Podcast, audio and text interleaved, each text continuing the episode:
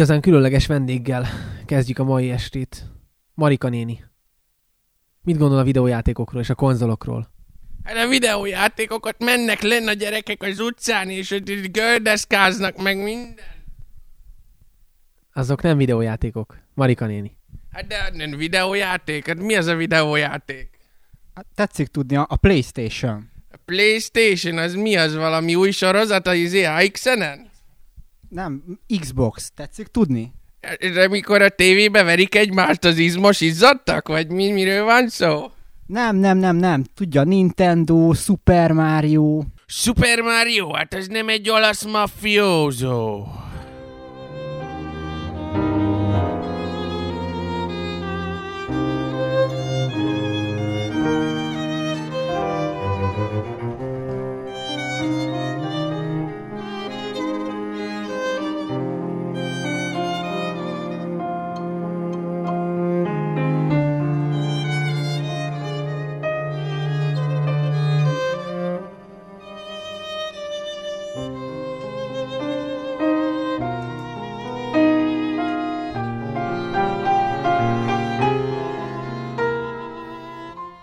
Sziasztok, Dudák, ez itt a Gamer365 Podcast márciusi kiadása. Liquid sajnos most nincs velünk, viszont egy olyan játékos jött most hozzánk, aki... Nem Marika néni, hanem, hanem valaki, aki körünkben volt régóta, csak eddig túl távol volt, úgyhogy Stinger, mondj valamit. mondjak valamit. Oké, okay, hát sziasztok, szevasztok, igen, eddig úgy voltam itt a gamer csapatában, mint egy szellem, aki éppen hol előbújik a fa mögül, hol nem. De azt hiszem, hogy ez az első alkalom, és remélem, hogy még lesz sok másik ilyen is. És akik még itt vagyunk, Drag, És Marika néni helyett Mackó. És Olden. szeretnétek ki mivel játszottról beszélni, vagy ugorjunk egyből a felírt témákhoz? Ugorjunk egyből a témákhoz. Jó van, úgyis van belőlük több is. Köztük az első, ami talán a legfrissebb, ez pedig a Nintendo 3DS-nek a premierje, ami pár nappal ezelőtt volt, és egy új konzolnak a megjelenéséről van szó. Ha kicsit sarkítunk, akkor az új konzol generáció kezdetéről, úgyhogy szerintem ez mindenképp egy olyan dolog. New Geffen is ott ünnepelték, hogy ez, ez igazából már az új konzol generáció, na legyetek már ilyenek. Hát ha nem is új konzol, hát új konzolgeneráció, új handheld generáció, de szerintem ilyen 1.5. Tehát konzolgeneráció 1.5, mert uh, végülis a handheld az vált, úgyhogy Na, meséld el inkább azt, hogy milyen volt neked így elsőre a 3D, mert ugye te voltál azt hiszem a szerkesztőségben rajtam kívül az első, aki úgy látta, hogy ténylegesen valami játéka, vagy a Drag már látta korábban, de még csak ilyen OS funkciókat, meg app- application-öket nézett. Te viszont azt hiszem a Street Fighter-t kaptad először a kezedbe. Szóval milyen volt az összhatás, mikor megláttad? Hát én féltem a 3D-től, mert szemem az nem, nem, nem az igazi ezekhez a dolgokhoz, nem szeretem igazából az effektet, de kifejezetten jó. Tényleg olyan érzés, mintha egy vitrinen befelé nézni, és nem kifelé, tehát nem eltűnnek, vagyis nem előjönnek, nem domborul, hanem hát homorú, úgyhogy tetszett maga az effekt, de nagyon kíváncsi vagyok azokra a játékokra, amelyeket úgy láttunk demonstrálva, hogy még nem láttuk a 3D változatát, viszont még így is rohadt jól néznek ki, mint például a Resident Evil-nek a 3D változata. Ha azt 3D-vel jól megcsinálják, és, és valószínűleg jól meg fogják tudni csinálni, akkor bitang, bitang lesz. Ja, Resident Evil Mercenaries-t én láttam egyébként kint Bécsbe voltunk a hivatalos ilyen környékbeli nyitópartin, ilyen kisebb nyitóparti volt, Ö, és ott a Mercenaries-nél azt lehet mondani, hogy 3D-ben sokkal jobban nézett ki, mint 2D-ben, és valahogy így a textúrák is, ahogy levetted a 3D effektet, olyan, mintha fe, fele olyan részletesek lettek volna. Tehát nem látok pontosan bele, hogy ezt hogy fejlesztették ki, de 3D-ben még gyakorlatilag az ilyen különféle részletek és effektek is jobban festettek, és ugye felbontásnál tudni kell azt, hogy ahogy bejön a 3D effekt, szinte észre se veszed a pixeleket, mert annyira el vagy azzal foglalva, tehát a szemed abszolút arra koncentrál, hogy mi milyen mélységben van, mi van fókuszban, mi nincs fókuszban, hogy gyakorlatilag ö, nyilván szebb lenne, tehát ezt nem mondom, valószínű sokkal élethűbb lenne a grafika, hogyha dupla ennyi pixel lenne, de így is, így is, így, és nem ezzel foglalkozol. Tehát az alsó képernyőnél meg, ahogy írtuk, ugye ott jelentősen gagyibb a felbontás, tehát az, az ténylegesen érzékeled. Még annyit tennék hozzá, hogy nem is feltétlenül a 3D, de a maga a 3D-es kinézete szerintem a legpöppecebb. Nagyon sokan mondják, hogy hú, majd megvárom ebből a light változatot, meg az XL-t. Ezek az emberek valószínűleg nem fogtak a kezükbe gépet, mert a legjobb változat a bármilyen Nintendo konzolból ez a, az a 3D-es. A legkompaktabb, meg a legkirályabb. Nem tudom, én ezzel nem értek egyet. Szerintem a, nem a fröccsöntött kvarcjáték kategória, meg, meg valóban a, a, a jobb minőséget képviseli a Nintendo handheldeken belül, de, de én már kicsit többet várnék a Nintendo-tól ilyen, ilyen téren. Én ezt most úgy értem, hogy előveszed a Nintendo DS-t, és mellé rakod a Lite-ot, akkor látod, hogy azért kellett ez a design módosítás. Ha viszont előveszed a eh, 3DS-t, akkor látszik, hogy ez nem egy DS, hanem egy Lite modellnek a továbbfejlesztése. Lehet, hogy elmarad a kortól valamilyen szinten, valamilyen szempontból, de mégis inkább fejleszti az ed- eddigit, és nem úgy, tehát nem ugrik vissza, én úgy gondoltam. Tehát, hogy lehet, hogy lehetne választatni, de szerintem ez az összecsukhatós megoldás azért valahol limitálja a konzolnak a lehetőségét, meg főleg a ravaszgombok. Tehát én nem tudom elképzelni azt a masinát, ami ennél sokkal vékonyabb lenne úgy, hogy nincs ravaz, vagy hogy van ra- ravaszgomb. Nem feltétlenül a, a vékonyságra, vagy a méretre, vagy e- ezekre a dolgokra gondolok, hanem nem olyan kiforrott, nem olyan átgondolt. Ugyanakkor én emlékszem, hogy mikor el- először megvettem, hogy az első DS-en még az a nagy tégla DS volt, és nem sokkal utána vettem a PSP-met is, és az akkori lakótársamnak így leraktam az asztalra, és az első reakciója az volt, hogy a PSP azért a srácé, aki szereti a technikát, a DS meg azért a, azért a kis srácé, aki a homokozóból épp följött játszani, vagy a homokozóból kiment a padra játszani egy negyed órát. Tehát egy kicsit ez is megvan, hogy ez inkább ilyen gyerekesebb dizájn, ugye már maga a színválaszték is, de ez inkább, de ahogy Dreg is mondta, nem az nem a legújabb Apple babérokra tör, hanem inkább próbál ez a gyerekes családbarát kütyű maradni, és szerintem annak meg tök jól néz ki. Tény, hogy nem követi a legújabb, legdurvább trendeket, meg az okostelefonok design vonalát, de szerintem egy Nintendo konzolnál ez így van jól. És mennyire látjátok azt, hogy kézbe simuló ez a gép? Tehát mennyire tudod úgy, úgy megfogni, úgy megérinteni, úgy megtapintani, kézben tartani, hogy az kényelmes legyen a számodra. Nyilvánvalóan, hogyha ha megnézed a PSP-t például, ott az teljesen a kéz, kezedbe simul. Ez meg eleve egy ilyen szögletes kütyű, és, és arra emlékszem, hogy amikor én például az első DS-emet megvettem, engem kifejezetten zavart az, hogy ha mondjuk például annól azt a Metroiddal játszottam nagyon sokat, meg a, meg a Márióval, hogy uh, egy idő után elkezdett fájni tőle az ujjam például, a, akkor, amikor a ravaszgombokat nyomogattam. Én erre azt tudom mondani, hogy nekem a DS-sel akkor volt kényelmes maga a fogás, amikor olyan volt az irányítási modell, hogy ö, az egyik kezedbe fogtad a stylus a másik kezedbe pedig a gombokat és a DS-t.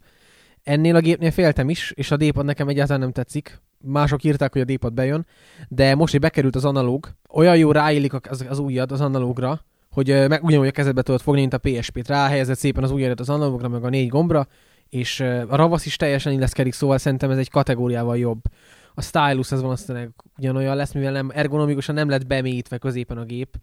Szerintem az nagyon vad dizájn kéne, hogy lehessen ilyen ráfogok középen is van valami, de, de egyébként jó. Elgondolom őszintén, a Kid Icarus-t próbáltam szintén ezen az eventen, és ott az volt a furcsa, hogy ugye a célzás az abszolút a styluson alapul, és ugye ez, lehet, hogy az is hozzájárult, hogy ugye a csajok övére rárakott ilyen külső markolat is kvázi rajta volt középen a 3DS-en, tehát tudod, amivel vagy megakadályozzák azt, hogy ugye ott valaki zsebre vágja és elvigye. Milyen csajok meg markolat, mi? Na, szóval, tehát egy ilyen biztonsági ö, kapocs volt gyakorlatilag a 3DS-en, ö, hogy csajjal együtt vidd el, ha már el akarod vinni, igen. Egyik kezeddel fogod a gépet, másik kezeddel próbálsz a stylusszal böködni, és még a negyedik ujjaddal még lősz, meg a harmadik ujjaddal még az analóggal is irányítod a figurát, és az már kényelmetlen volt. Ötödikkel meg a csajt simogatod. Ötödik mivel? Az ujjaddal. Nem. Rossz válasz. Eh! Drek, neked hogy tetszett a gép? Te is láttad. Hát igen, ugye én tényleges játékokat nem láttam még rajta sajnos, tehát az alapapplikációkban tudtam csak nézegetni a dolgokat, de maga a 3D része nagyon tetszett az egésznek, és az szerintem tényleg egy olyan dolog, ami, ami beválthatja a hozzáfűzött ígéreteket. Én arra vagyok kíváncsi, hogy, hogy ennek a 3D-nek azért van egy olyan, olyan oldala is, hogy, hogy lehet egy olyan word of mouth effekt a, effekt a, a gép körül, hogy az a réteg, amelyik nem Milyen effekt? Word of mouth, Szájhagyománú útján terjedő baromság? így van, erre, erre utaltam. Fórum kommentelők között nem mindenki ismeri, volt egy vita arról, hogy most a, a 3D az, az most felfájást okoz-e vagy sem.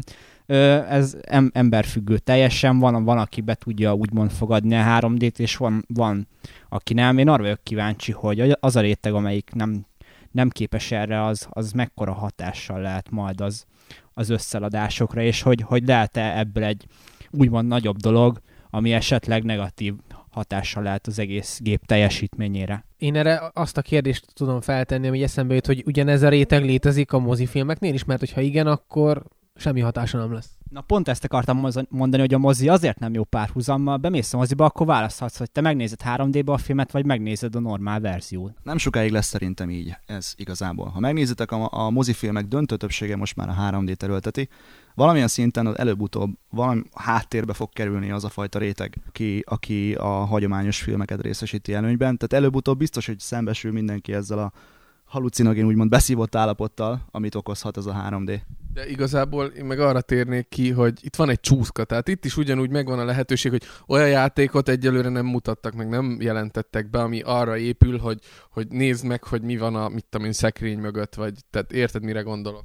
Értem, csak pont ez a gép koncepciója, ezért 3D-es, hogy, hogy ez egy 3D-re épülő gép, és ha te ezt a fő funkcióját nem tudod kihasználni a gépnek, akkor, akkor te úgymond egy olyan terméket vettél, ami, ami számodra nem megfelelő. Ebből a szempontból totálisan egyetértek. A Nintendo Wii-nál, Wii, Wii-nál miket a Nintendo Wii-nél vannak játékosok, nálunk is vannak olyan fórumozók, akik oldalakat képesek összeírni kétdimenziós japán uh, 20 ezer példányszámba eladott játékokról, amik bizony igen hardcore címek. Tehát abban egészen biztos vagyok, hogy az, aki nem bírja a 3D-t, annak jelenleg semmi oka nincs arra, hogy 3D-est legyen, mert nincs meg az a meghatározó cím, viszont az annak a rétegnek, aki nem bírja 3D-t, nem tudom elképzelni, az el fog kelni egy-két év, amíg 3D-esre vált, még akkor sem kikapcsolja a csúszkát. Csak nem tudom, hogy ez a réteg. 10 20 az embereknek?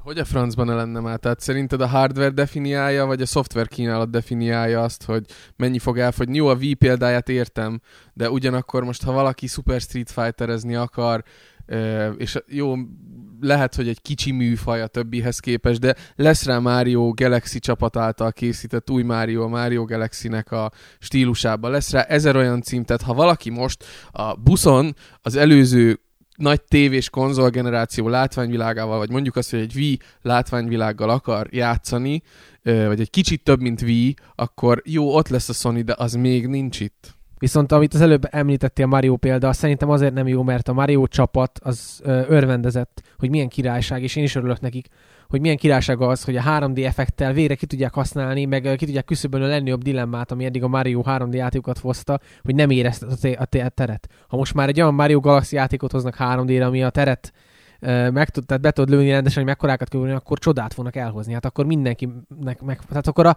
gyakorlatilag mainstreamé tehetik a 3D platformjátékot, ami egyébként mai napig nem sikerült senkinek, még a Nintendo-nak se. Hiába fogyott el 3-4-5 millió példányban akár a Galaxy. Nem egy 10 millió vagy 15 millió, mint a, a kétdés részeknél. Úgyhogy, úgyhogy az a szoftver az meghatározó lett, de, de az a 3D-sága miatt lesz meghatározó, ha meghatározó lesz. Nem azért, mert egy hordozható Galaxy. Oké, okay, hogyha már itt tartunk, akkor a, az alkalmat megragadva kicsit tovább lendíteném a fonalat. Uh, arra lennék kíváncsi, és Mackó mondjuk tőled kérdezem például, te mert személyesen ugye kipróbáltad ezt a masinát, hogy milyen határ, ugye beszéltünk arról régebben, meg sok információ keringett róla, hogy eléggé jól lehet szabályozni a mélységhatást. Uh, pontosan hogyan, hogyan értik ezt? Mert ugye, ha mondjuk bemész egy IMAX moziba, én speciál mondjuk az Alice Csodaországban láttam 3D-ben, ott nekem az az érzésem volt folyamatosan, hogyha néztem a képernyőt, nem éreztem azt a valódi 3D-s hatást, csak úgy, mintha térben hátrébb vagy előrébb lettek volna bizonyos lérek ö, rakva, és olyan, mint ilyen papírmasé figurákat láttam volna néha-néha. És a DS esetében ezt mondjuk például a Kid Icarusnál, vagy, vagy a többi játéknál, ezt, ezt hogyan láttad te? Ez akkor erről egy kicsit bővebben. Ez abszolút cím és épp látvány függő, tehát például egy Street Fighter 4 menü az úgy van megcsinálva, hogy a menüpontok, ikonok azok, azok kétdés papírmasék, egy háttér, tehát egy messzebb lévő háttér előtt. A Pilot Wings meg ennek gyakorlatilag az, de egyébként a játék maga az meg úgy néz ki, hogy ö, nem érzett papírmasénak a figurákat, tehát nem olyan, mintha egy sprite-ot generálna le real-time-ban egy ilyen 3D-s térben a játék, de mondjuk a Street Fighter-nél egy kicsit doboz effekt van. A Pilot Wings-nél, a Pilot Wings az meg abszolút úgy működik, és szerintem az az, ami a legdurvábban kihasználja a 3D-t, tehát ha azt maximumra föltoldott a csúszkát, akkor még akár tényleg ilyen zavarodott állapotba is kerülhetsz elsőre, mert nem tudod, hogy mi van. Tehát azt meg úgy kell elképzelni, hogy gyakorlatilag az van fókuszban, amire nézel. Tehát ha én most mögéd nézek, és a, az ablakot nézem, akkor te ilyen elmosódott, kicsit szétcsúszott képet mutatsz, hogyha rád nézek.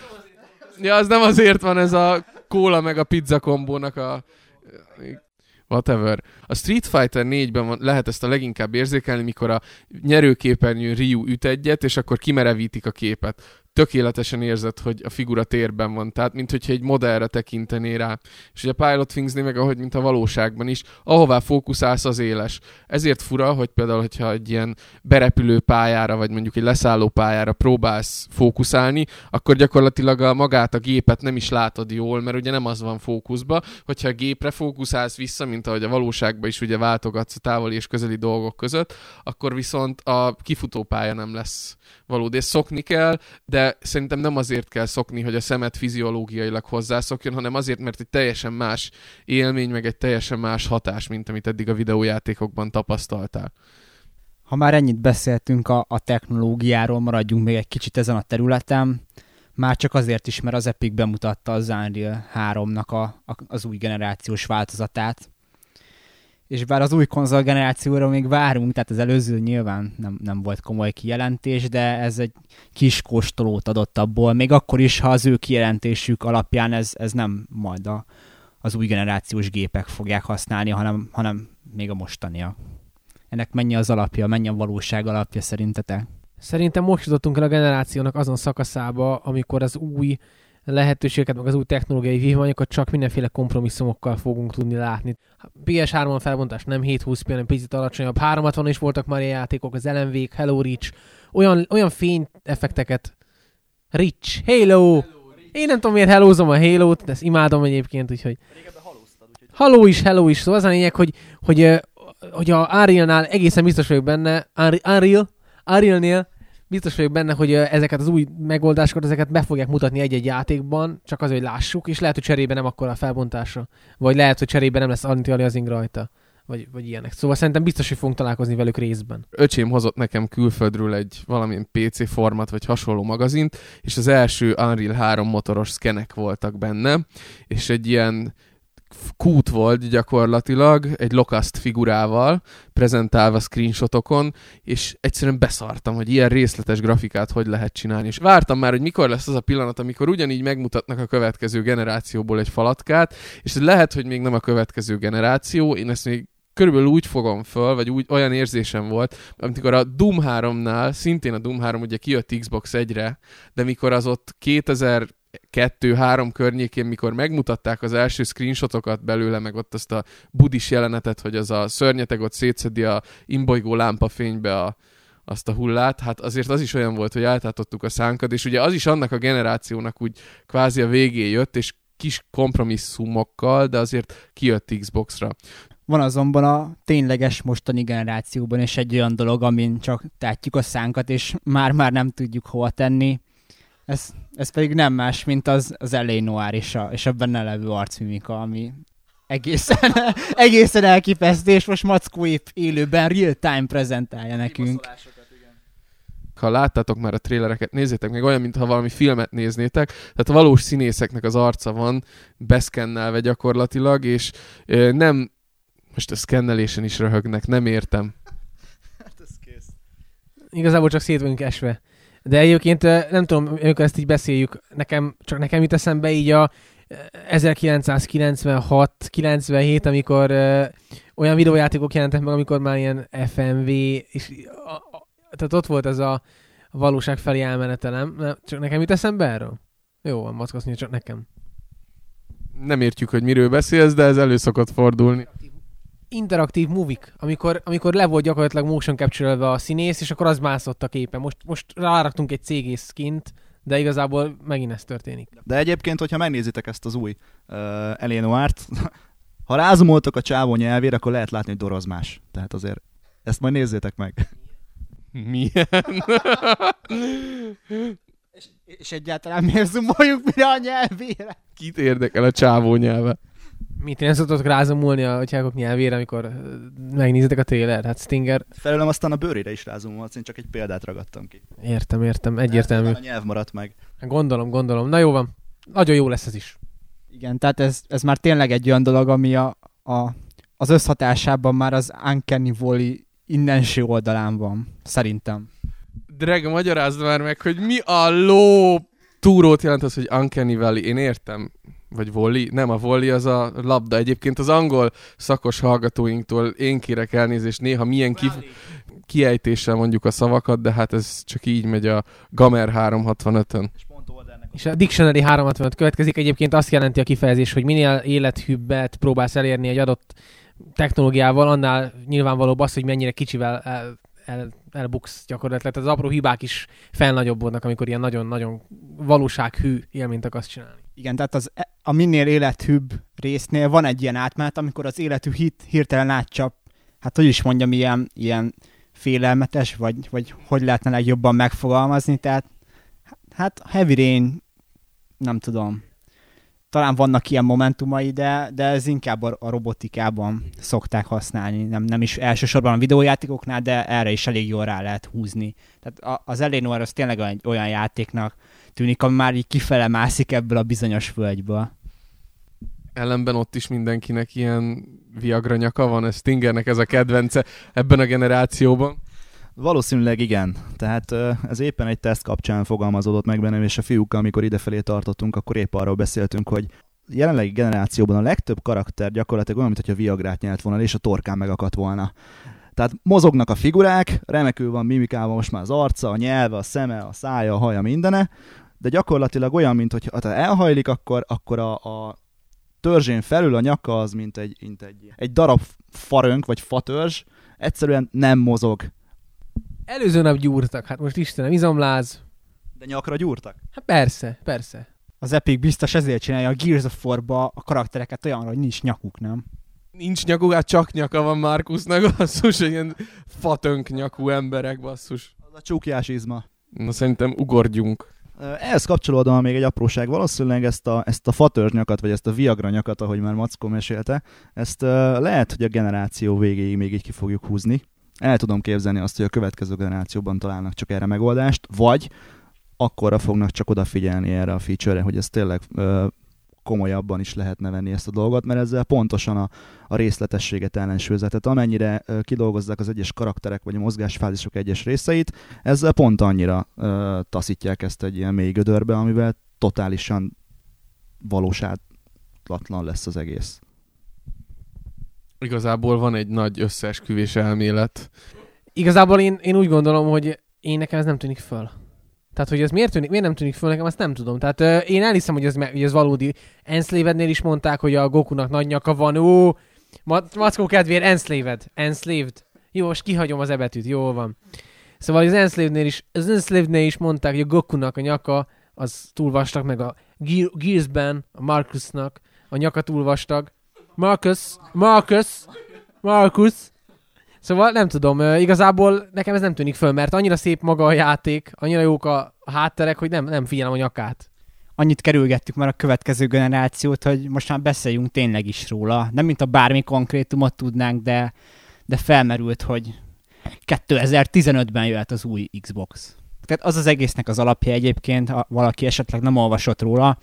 Először az volt, hogy álláshirdetések alapján arra lehetett következtetni, hogy a, a Microsoft mostanában kezdi el a, az új generációs hardvernek a kifejlesztését, és nem sokkal később egy, egy, egy belsős embernek az, az talán az önéletrajzában így is le volt írva, hogy, hogy 2015-ben fog jönni az új Xbox. Mennyi a valóság alapja szerintetek? Szerintem abszolút van valóság alapja. Majd 2013-ban kidobnak egy félkész hardvert, és két év múlva akkor majd tényleg megjelenik az Xbox 720. Szerintem azért eh, jó a 2015, mint dátum, mert ugye én nem vagyok nagyon a PC és high-end piacnak a nagy szakértője, sőt igazából közepes szakértője vagyok, de azt tudom, hogy idén, idén és talán jövő év elején hatalmas eh, technikai előrelépés történt. Mackó hatalmas dolgokat mutogat közben ugyanígy, és szóval az a lényeg, hogy növekedett a kártyának a képessége, és ez azt jelenti, hogy hogyha ezek a cégek berendelik, mondjuk a Sony vagy a Microsoft mondjuk berendel 10-20 millió videókártyát ezekből az újabb modellekből, akkor valószínűleg nekik tényleg kell egy-két év ahhoz, hogy tényleg olcsón tudják előállítani ezeket a új kártyákat, és emlékszem, hogy tavaly vagy tavaly ott még arról beszéltünk, hogy hát lehet, hogy a következő generáció egy PlayStation 3.5, meg egy Xbox 360 x 1,5 lesz, 540, 540 lesz, ugye 540? 540. Szóval egy Xbox 540 lesz, amiben csak egy kicsi örösebb a cucc, de ezek a mostani kártyák, ezek szerintem előrevetítik azt, hogy pont azért 2015, hogy lemegy az ára ezeknek az új alkatrészeknek, és tényleg egy új generációs ugrás, ahol az 1080p nem álom, vagyis nem csak úgy állom, hogy kompromisszumokkal, ahol, ahol az előző gépeket emulálod teljesen királyú, szóval szerintem teljesen reális. Teljesen reális, és ha belegondolunk, még idén lefut a 360, jövőre is még futogat, és akkor jövő TGS-en, vagy jövő Gamescom-on bejelentik, hogy valamikor készül, és akkor mondjuk 2014 végén megjelenik, 2015 elején, az teljesen korrekt. Megszelőztetik majd azokat az infokat, hogy igen, készítjük, kiküldtük a devkiteket, a, vagy az SDK-kat a fejlesztő csapatoknak, már valamit mahinálnak rajta, és ennyi. Igazából szerintem abban nem teljesen értek egyet veled, Oldi, hogy Szóval itt nem, nem arra mennek, hogy a mostani hardvereket gyúrják két év múlva, vagy megvárják, míg olcsók lesznek, mert ugye ezeket általában párhuzamosan fejlesztik, tehát nem, nem tehetik meg azt, hogy, hogy kivárják azt, míg olcsó lesz, hanem már eleve úgy tervezik meg, illetve ami mondjuk a PC piacon két év múlva high-end lesz, vagy három év múlva high-end lesz, és azt akarják belerakni az Xboxba, ezt el, er, eredetileg is úgy tervezik, hogy jó, akkor ezt az ágat, ezt úgy formáljuk, hogy ez az Xboxokba menjen olcsóbban, ö, olcsóbb gyártás technológiával akár, hogy szerintem ez egyik dolog. A másik dolog meg az, hogy teljesen reális szerintem az, hogy ilyen brutális fejlesztési időt, tehát mostan 2011-2015 között azért el fog telni jó pár hónap. Ma volt egy ilyen hír, hogy a 3DS black screen, és hogy miért ilyen megbízhatóak, mikor a Super Nintendo 20 éve is működik. Hát gyakorlatilag azért, mert a Super Nintendo esetében egy totál egyszerű elektronika volt, mai és akkori szemmel nézve is, gyakorlatilag egy cipős doboz méretben volt bele passzír, vagy bele haigálva gyakorlatilag szellősen pár alkatrész, és ott tényleg a csatlakozók mennek tönkre először, mert a mechanikai ráhatás miatt ez megy tönkre először. Viszont a mai esetben megnézitek, hogy egy szétszedett konzolban milyen alkatrészek vannak, akkor csak ezeknek az alkatrészeknek a mechanikai, különböző hőmérsékleti megbízhatóságuk, illetve maga a gyártás technológia is olyan szinten komplex már, hogy ember legyen a talpán az, aki ezt ilyen minőségben olcsón előállítja. Ugye elő lehet ezt állítani nagyon jó minőségben, azt hívják úgy, hogy katonai és orvos tudományi eszközök, és hát ugye próbálnak azon is spórolni, hogy ugye nem a leg high gyártás technológiával állítják ezt össze, hanem amiből még ugye ők is anyagilag is jól kijönnek, de azért ugye a hardveres tudás is közelítse a high-endet, és hát ami most van az Xboxokban és Playstation-ökben, ugye szerintem még az mindig nem egy elavult technológia, ami abba található. Tehát azt kibontjátok, akkor még annak a, az alkatrészeinek, annak a specifikációnak bizonyos elemeivel a mai napig még foglalkoznak esetleg kutatók és fejlesztők, hogy ebből még jobbat, még precízebben ki, vagy esetleg lekicsinyítsék, hogy esetleg egy újabb modellben, kisebben ki tudjanak jönni. És az, azért tart ilyen sokáig egy új konzol kifejlesztése, hogy ne ne, ne, ne két hónap után szarjon be, hanem négy hónap után szarjon be a konzol. És mint látható, ugye a 360-nal is kellett még a fejlesztés volt mondjuk nem tudom hány év, ott is évekről beszélünk, és még kellett néhány év, amíg a mostani modellek most már szinte hibátlanul működnek. Tehát ennyi. Tehát igazából belegondoltatok abba, hogy amikor ugye az Xbox 360 kijött, akkor a félkész hardware gyakorlatilag egy kényszerválasztása volt a Microsoftnak. Nyilván, hogyha a, a piaci versenyben, illetve a konzol versenyben élen akar járni, akkor neki ezt egy kényszerűen meg kellett lépni, hogy a Sony előtt jöjjön ki. Most nagy valószínűséggel ez ugyanilyen uh, forgatókönyv szerint nem fog megismétlődni, de azt elképzelhetőnek tartom, hogy a, a, a konzol fejlesztési ciklusában, amit a Mackó is mesélt, hogy a CPU-t és a GPU-t ugye párhuzamosan fejlesztik, egészen az utolsó pillanatig változhat a specifikáció, és nagy valószínűséggel csak egy körülbelüli határértéket fognak belőni teljesítmény szempontjából, majd a sorozatgyártás előtt fél évvel pedig kiválasztják azt a csipet, ami ezt a szintet hozza, de ugyanakkor mondjuk valamilyen szintű tartalékot is képez a konzolban. És a technológián, meg a hardveren túl gazdaságilag is egészen könnyen meg lehet magyarázni, hogy hogy miért éri meg, vagy hogy miért realitás az, hogy 2015-ben jöhet az új gép. Elég csak arra gondolni, hogy hányszor jelentették már ki a konzolgyártók, hogy ők tíz évben gondolkodnak, főleg a Sony, de, de később már a Microsoft is egyre többet hangoztatta, hogy, hogy ők tíz évig piacon szeretnék tartani a konzoljukat, ami persze önmagában még nem jelentené azt, hogy, hogy az új gép ne jöhetne korábban, mert a PS2 esetében is láthatjuk, hogy már négy évvel a PS3 megjelenése után is még ugyanúgy piacon van, és tényező a piacon. De most a, a jelenlegi gépeknél azt is számításba kell venni, hogy, hogy új platformok jöttek létre a platformokon belül. Itt elsősorban a Kinectre gondolok, ami elképesztően sikeres, az első két hónapot tekintve minden idők legsikeresebb szórakoztató iparban megjelentetett hardvere, de a Move is egészen kellemesen fogy a Sony számára annyira jól, hogy, hogy bizonyára ők se fogják elvetni egy hamar az ötletet, és ez egy olyan irányba tolja ki a, a felhasználó bázisát a két konzolnak, amire pont szüksége van a két gyártónak. A PS2-ből se azért adott el a Sony 150 milliót, mert hogy 150 millió hardcore gamer megvette a gépet, pár tíz millió után ez a réteg elfogy, és ott már a casualnek, vagy az eseti játékosoknak, vagy akik, akik ritkán játszanak, ezeknek kell eladni a gépet, és ezeknek a rétegeknek a, a, a move meg a kinek lehet eladni a gépet. Ez úgy tűnik bejött nekik, és, és ez egy olyan dolog, amire nyugodt szívvel építhetnek még évekig, és, és hülyék is lennének, bocsánat, nem építeni rá. A legfontosabbakról szerintem még nem is beszéltünk. Tehát mind a két konzol erős még most is, ez az egyik. És ami, ami még ehhez tartozik, az, amit elfelejtettem. De majd én mondom, mert biztos arra gondolta, hogy a kiadók se szeretnék azt, hogy új gépek legyenek, mert annyiszor nyilatkozzák, a, a, a, a THQ a legnagyobb hangadó ebben, ebben a, a témában, ők folyamatosan hangoztatják, hogy ők nagyon nem akarják, hogy legyenek új gépek, ők, ők tökéletesen meg vannak elégedve a mostaniakkal, az ő stúdiók nem akarnak nagyobb, nagyobb fejlesztési költségbe verjék magukat, és ezzel nyilvánvalóan a többi kiadó, a többi fejlesztő is maximálisan egyetért, nekik csak rosszat jelentene, ha, ha új gépekre kellene játékokat csinálniuk, és nem csak a költségek miatt. Igen, a jelenlegi konzolgenerációban én úgy érzem, hogy a külsős fejlesztők lennél a problémája az, hogy hogyan zsonglőrködjenek a címeikkel úgy, hogy ne a Call of Duty mellé kerüljenek be, vagy ne a Halo meg a aktuális címek, mert én most is megnézzük, most úgy alakult ki megint a tavaszi szezon, hogy, hogy május elől menekítettek játékokat el, akkor február elől menekítettek április-májusra, meg májusból menekítettek későbbre, tehát igazából szerintem egyik kiadónak sincs kedve ahhoz, hogy mondjuk van egy 1-2 milliós franchise aminek most jöhet a következő rész, és lehet, hogy a generációváltás után ez egy középszerűségbe zuhanó játék lesz, csak azért, mert egy másik kiadó hamarabb kihozott egy címet, ami katonás, lövős, és szerintem senki nem kívánja hát a közepére hogy most megint egy új generáció legyen, ahol a felhasználóbázis 3 millió, lehet shootert eladni, meg lehet shootert eladni. Illetve, amit még Drag mondod, nagyon ügyesen jöttél rá hogy én a kiadókra gondoltam, a digitális disztribúció.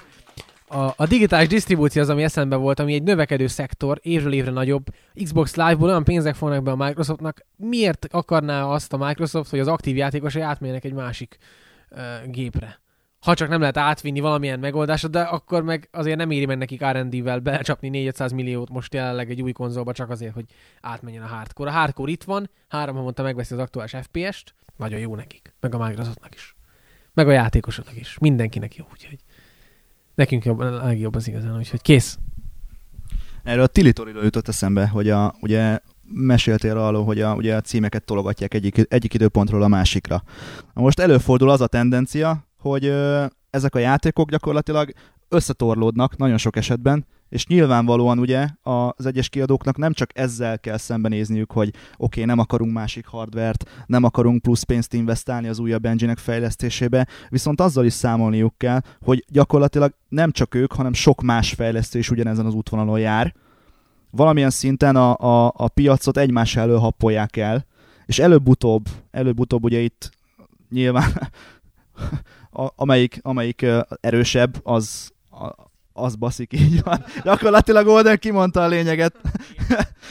így van, Olden kimondta a lényeget. Ez az egyik rész. A másik rész meg az, hogy előbb-utóbb szembe kell nézniük azzal, hogy ez a technológiai szint, mondjuk egy PC-s gaming iparhoz, amit már nagyon sokszor emlegettük azt, hogy a PC-s játékipar halott, haldoklik, stb. stb. De egy idő után mindig kénytelenek lesznek valamilyen szinten utánuk menni egy bizonyos idő után, főleg a, most, hogyha Xbox ról beszélünk, ugye 2015-öt céloztunk meg, ön 2013-2014 környékén már olyan látványos lesz a különbség, hogy mindenképpen energiát kell nekik arra fordítani, hogy, hogy elkezdjenek komolyabban az új platform felé orientálódni, és az új engine dolgozni, stb. stb. stb. Szóval itt következő konzol generációról beszélünk, és van egy cég, aki szinte, hát van, akik nem szeretik a játékkonzolok közé sorolni, de mégis valahol azért a féligasság ott van, hogy ugye az Apple is folyamatosan nyomul a termékeivel, és épp most jelent meg az iPad 2, iPad 2, Szóval mi a véleményetek erről az új berendezésről? Sajnos egyébként senki nincs itt most a körünkben azok közül, akik a Gamer 365 szerkesztői közül istenként tisztelik a, a, az Apple termékeket, de Drek, te mit gondolsz erről a nagy tábla kütyűről?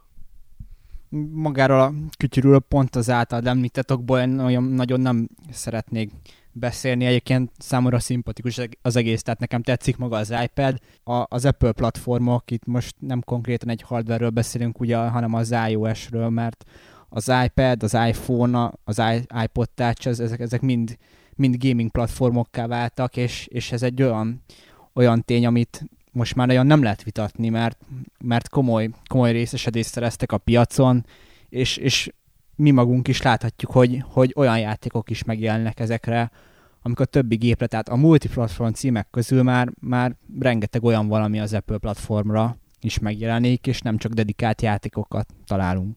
Olden ordítva hány egyébként az Apple termékektől, én... Nem a termékektől egyébként nem, egyszerűen csak ez a két dolláros piac, ez aranyos meg minden, de szerintem nem, nem fogja szétdurantani a konzolos piacot semmiképpen se ezt szerintem senki nem is állítja, ők egy olyan, olyan szegmens képviselnek a, a videójátékpiacon, ami, ami úgymond betöltetlen. És ők kiválóan ráleltek a célközönségre, vagy a célközönség lehet rájuk, ki tudja. A lényeg az, hogy, hogy ők tökéletesen megférnek a, a, a Sony, a Microsoft és a Nintendo mellett jelenlegi formájukba, ha bár a Nintendo részéről Satoru Iwata hát nem éppen szép szavakkal illette őket, és, és eléggé azt lehetett levonni abból, amit ő mondott, hogy ő kisébe van szarva az Apple-től, és hogy félti a, a piac részesedését, ami most elég nagy a Nintendo-nak, de az Apple és az olcsó játékai lehet, hogy ebből egy, egy jókora szeretet kihasíthatnak. Én ebből két, gond, két gondolatom támadt ezzel kapcsolatban. A Nintendo-nak egyetlen egy fájdalma lehet, hogy nem fogja tudni többé eladni 40 dolcsis áron a tetris meg a, azokat a szoftvereket, amiket évek óta vagy ingyen, vagy egy-két dolláros áron osztogatnak, mert ugye azóta én azt gondolom ezzel kapcsolatban, hogy hogy ez nem is feltétlenül az Apple, az Apple miatt történt, hanem egyszerűen a Flash játékipar, ami felépült az elmúlt öt évben, az olyan szinten megdurantotta ezeket a koncepciókat, hogy van egy ilyen minimalista játék, van egy minimalista játék, és akkor ezért 40 dollárt kérünk, hogy, hogy hihetetlen. Tehát ez az egyik, emiatt a Nintendo félhet, úgymond.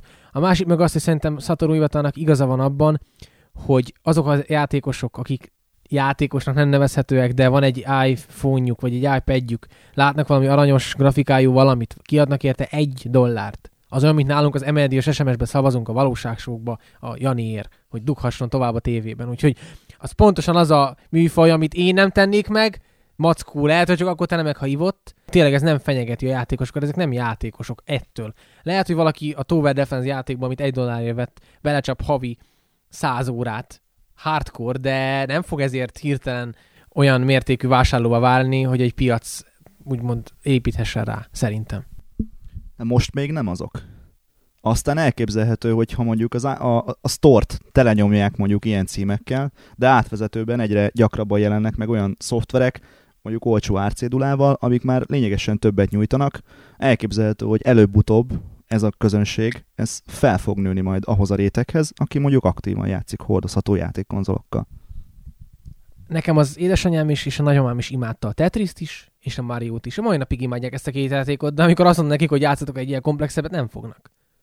De gyakorlatilag DS-re és PSP-re is vannak ilyen játékok, komplex, hordozható játékok. Most gyakorlatilag ha fogod az iPhone-t és elforítod visszintesen, miben fog az különbözni, mint egy, egy NGP? Elmondom, abban fog különbözni, és én tényleg nagyon szeretem az iPhone-nak az egész koncepcióját, de egyszerűen nincs olyan input felület, ha csak nem adnak ki hozzá valamilyen wifi kontrollert, vagy valami, nem tudom milyen kiegészítőt, egyszerűen nem tudod úgy irányítani a dolgokat, hogy abból egy precíz ö, olyan játék szülessen, ami hosszú távon is leköti a hardkorokat. Lesz, mert van Infinity Blade, meg van egy csomó olyan játék, van TPS, FPS, ami, ami működik iPhone-on, de nem hosszú távon, és nem olyan szinten, tehát nem tud olyan szinten lekötni, engem legalábbis nem kötött le, pont emiatt az irányításbeli bakik miatt, hogy én ezen sokáig rajta maradjak. Tehát az Infinity Blade is tud, és vannak még játékok, amelyek tudnak olyan inputot, ami, ami valamilyen szinten ugye utánozza a nagy játékokat, vagy nem is kell olyan input nekik, hogy, hogy ö, pontos analóg irányítás, és nem tudom hány gomb ahhoz, hogy egyszerre tudj menni, meg körülnézni, de pont ez a hiány, tehát egyszerre lősz, futsz, mész, körülnézel, az, az már sok ennek a gépnek. Azon a szinten, ahol mi a játékokat hardcore játékoknak, nem pedig casualnek hívjuk, szerintem. Ez mind szép is jó, meg igazatok van benne teljesen, ez tényleg így van, a, ezek az Apple-ös címek komplexitásukban nem nagyon fognak felnőni a, a jelenlegi nagy konzolos játékokhoz. Csak az a baj, hogy ettől függetlenül ez még mindig egy hatalmas piac, ezeket a játékokat el fogják adni. És ez ugyanúgy lehetővé teszi, hogy új platformként tekintsünk az, az iPad-re, az iPhone-ra. Így, így korrekt a dolog, inkább én azt a részét próbáltam el cáfolni, vagy nem, nem tetszett az a része, hogy ezt fenyegetésnek kellene venni. Szerintem ezt nem kell fenyegetésnek venni, úgy, ahogy mi négy éve beszéltünk arról, hogy most akkor mi lesz, megjelent a Wii, sikeres a Wii, emlékeztek rá, hogy milyen kurva sikeres a Wii, akkor most a third party third, third party fejlesztők azok át fogják el, teljesen állítani a büdzséjüket, hogy most Wii játékot fogunk showvelverből kiadni 20-at. Nem, nem, nem történt meg. A büdzsének egy részéből lehet iPhone játékot fejleszteni, és valószínűleg ezek a kiadók ki is fogják adni az iPhone játékokat, ahogy már teszik is jelenleg. Emellett lehet egy bizonyos részből Wii játékot csinálni, 3DS-t, NGP-t, és akkor a legnagyobb büdzsé még mindig szerintem a 360 meg a PS3 fog maradni, egyszerűen azért, mert van egy határa az 1-2 dolláros befolyású dolgokból, még akkor is a hatalmas piac. Tehát ebbe igazad van, hogy ez új platform, de szerintem nem fenyegeti a jelenlegi platformokat. Tehát gyakorlatilag ugye van még itt nekünk egy másik Apple platformunk, az iPad. Mennyiben látjátok ezt mondjuk másnak, mondjuk, mint az iPhone-t például? Én sem mennyire. Hát ugye az iPad 2-nél ugye egy hardveres ugrás is volt, mint ahogy az elején ugye sugaltuk a téma bevezetésénél, hogy kvázi az Apple azért lépegeti fölfele a, a folyamatos hardware fejlesztést és az ilyen kisebb e, saját berkein belül történő generációváltást. Most, most ugye pár napja az a nagy sláger, hogy kirakod 1080p-re az iPad 2-t, és akkor tévén is lehet játszani.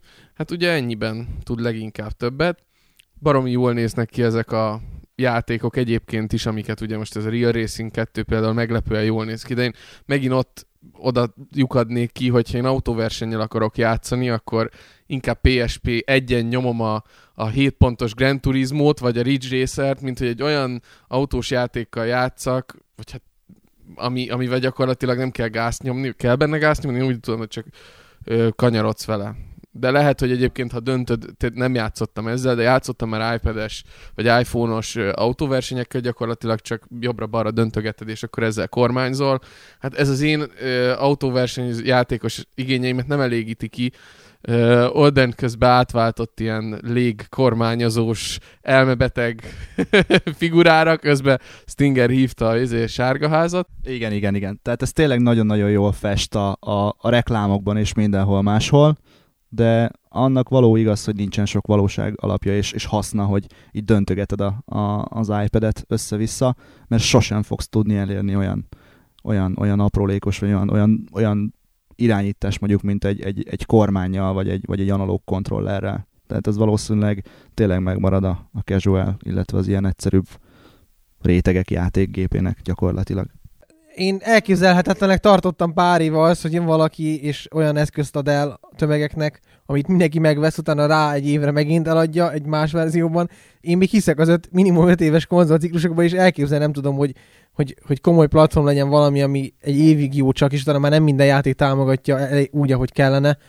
De úgy néz ki, hogy ezzel a véleményemmel nem vagyok a többségben, ugyanis az embereknek ez bejön.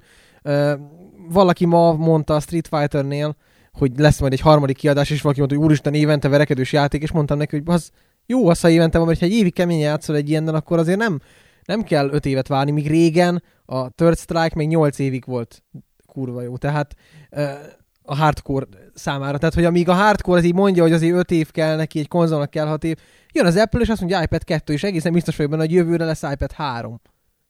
Hát, hogyha az iPhone-nak a, az életciklusát megnézed, ez szinte 100%-ra vehető, hogy az iPadből is szépen sorban fognak jönni majd az újabb release-ek.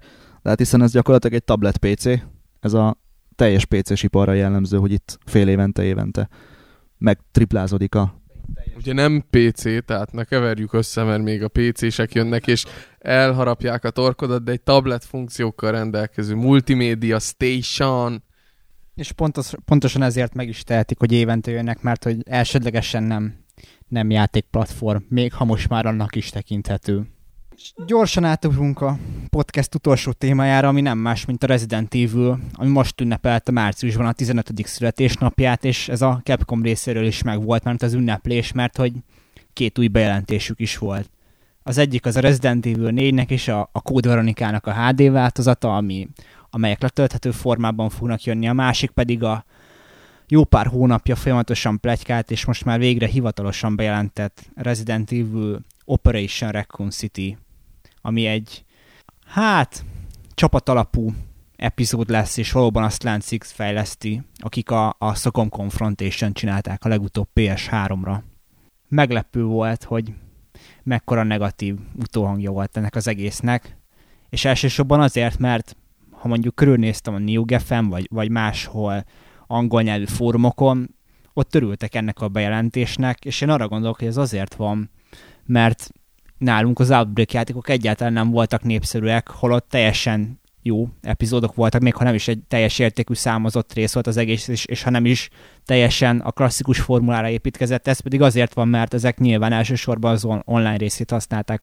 Európában nem volt elérhető a, a, az Outbreak esetében, csak a második résznél a, a szolgáltás. Magyarországon meg ugye főleg nagyon keveseknek adatott meg, hogy, hogy online játszanak Resident evil Itt ez lesz a ez lesz a fő hangsúly, ugyanakkor ugyanúgy számíthatunk single player élményre. Igazából egy ö, Resident Evil fanatikus, én nem tudom, hogy most már mit fog várni a sorozattól. Erről ezt fel is tettem a kérdést, kaptam válaszokat, nem annyira tetszettek. E, igazából én magamat Resident Evil fanatikusnak annyira tartom, hogy az eredeti trilógiát imádom, a Code imádom, a négyet már nem szeretem annyira, az ötöt sem szeretem annyira. De ezek, ezek nem rossz játékok, és ezek nekem pont nem a játékmenet miatt nem tetszettek, hanem csak és kizárólag azért, mert én a Raccoon City feelinget imádom. Ez egy kurva jó téma, még mindig, ennyi év után is. A zombi téma, zombikkal tele vagyunk, fertőzés van, vannak szuperlények, ott lesznek a tájrentek, és akkor egymással, ezen kívül ott vannak a frakciók, a menekülő civilek, a Umbrella csapat, meg a katonák. Szerintem ez egy olyan téma, amit nem lehet elrontani. És emeli egy modern akcióköntös kap, hát most mit kapjon? Nem várhatja senki, hogy 97-ben visszaugrunk, és akkor megy a tankirányítás. Ezt senki nem várhatja. Úgyhogy szerintem ennél jobb irányt nem vehetne a Resident Evil most 2011-ben. Igen, nyilván elrontani nyilván el lehet, de valóban ez, hogy visszaugrottak az időben, és, és azt a témát dolgozzák fel újra, ami nagyját tette az egész sorozatot, ez, ez abszolút örvendetes, és szerintem ennek körülni kéne. Az pedig, hogy játékmechanikában olyan lesz majd, amilyen, ezt még egyelőre csak sejtésünk van, mert még egy képet se láttunk a játékról, nem hogy videót. Tehát ez alapján én, én tényleg nem teljesen értem, hogy, hogy mégis mit, mit várnak akkor az emberek. Tankirányítás, renderelt hátteres Resident soha többen nem lesz, de iPhone-on lehet, hogy lesz.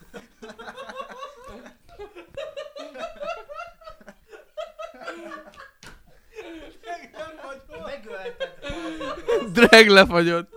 Mackó mesterén öli meg a, a gondolatmeneteket, tehát aki arra vágy, vágyott, hogy régi Resident evil játszhasson újra, az most kicsit úgy érezhető, hogy ez megtörténik, mert témájában visszatér a, a sorozat az, nem is az eredethez, de a, ahhoz a részéhez, ahol, ahol a legnagyobb volt, és sokak számára a, a kedvenc epizódok fűződhetnek ehhez a szához. Aki pedig csalódott a Resident Evil 5-ben, mert hogy a Resident Evil 4 formuláját nem vitte tovább, és hát nem, nem használta ki olyan jól, mint a negyedik rész, az most egy, egy új, új dologgal próbálkozhat be, tiszta lappal indul úgymond egy kicsit a sorozat, még ha ez nem is egy számozott rész, aki pedig a következő számozott részt várja, az, az ettől függetlenül még mindig várhatja, mert ugyebár ez egy outsourcolt fejlesztés nyugati fejlesztőktől. Az, hogy a Capcom mind dolgozik, azt, azt nem tudni. Most hát tudni biztos, hogy dolgoznak a Resident Evil 6-on, és, és lesz Resident Evil 6, de most azért szerintem ne siránkozzunk, mert ez még nem az. Kicsit egyébként úgy érzem, hogy nagyon sokan azt várják a Capcomtól, hogy most itt a belsős fejlesztéséget erőltessék, csak szerintem azt felejtik el ilyenkor, hogy mind a Devil May Cry és mind a Resident Evil nagyon nagyot ö, sérült abban, hogy Mikami sincs már, és Kamiya sincs már náluk. Így azért könnyű uh, forradalmi DMC-t várni, hogy nincs ott a főember, aki mögött áll, meg forradalmi Resident evil amikor nincs már mögötte az ember. Ha a Capcom részén én is gondolkoznék, hogy jó, a, Resident Evil, Resident Evil az egy akciójáték alapvetően, és mivel akciójáték ezért akár nyugati fejlesztő kezében még jól is sülhet el. És akkor miért ne adjuk oda nekik? Ettől mi még fejleszthetjük a hatot, de hogyha az sikeres lesz, mint a hat, akkor megvan az irányunk. És akkor aranytojástól jött tyúk, mehet tovább, semmi gond nincs. Jöhetnek az új részek, rajongók is szeretni fogják, mert ha jó, akkor jó. És a Capcomnak is jó. Úgyhogy mindenkinek jó. Visszatértünk újra mindenkinek jó körbe, adom is tovább. Gyakorlatilag a, nem csak arról van szerintem itt szó, hogy ugye Resident Evil és Raccoon City és többi. A, a Raccoon City-nek szerintem az az egyik nagy varázsa, hogy mindenki másképp éli meg ezt a történetet. Tehát az összes karakter, a, a, az NPC-k, a játékosok, hogyha egy másik szereplő, másik karakter bőrébe bújsz, totál más, hogy más szemszögből látod az egész történetet. Meg hát vannak benne zombik, szóval már szar nem lehet. Csak kisgyerek ne legyen benne. Egyébként én nagy MT Framework motorrajongó vagyok, és imádom az összes játékot, amiben az MT Framework dohog, és igazából elképzelem Raccoon City-nek az éjszakai fényeit. Nem MT Framework-ös lesz. Kit érdekel, bazzeg, akkor nem érdekel a játék. Capcom az nem outsourcolja ki a nyugati fejlesztőnek az MT Framework-ot, általában azért, mert nincs angol specifikáció. Ezért se kapta meg a Marvel.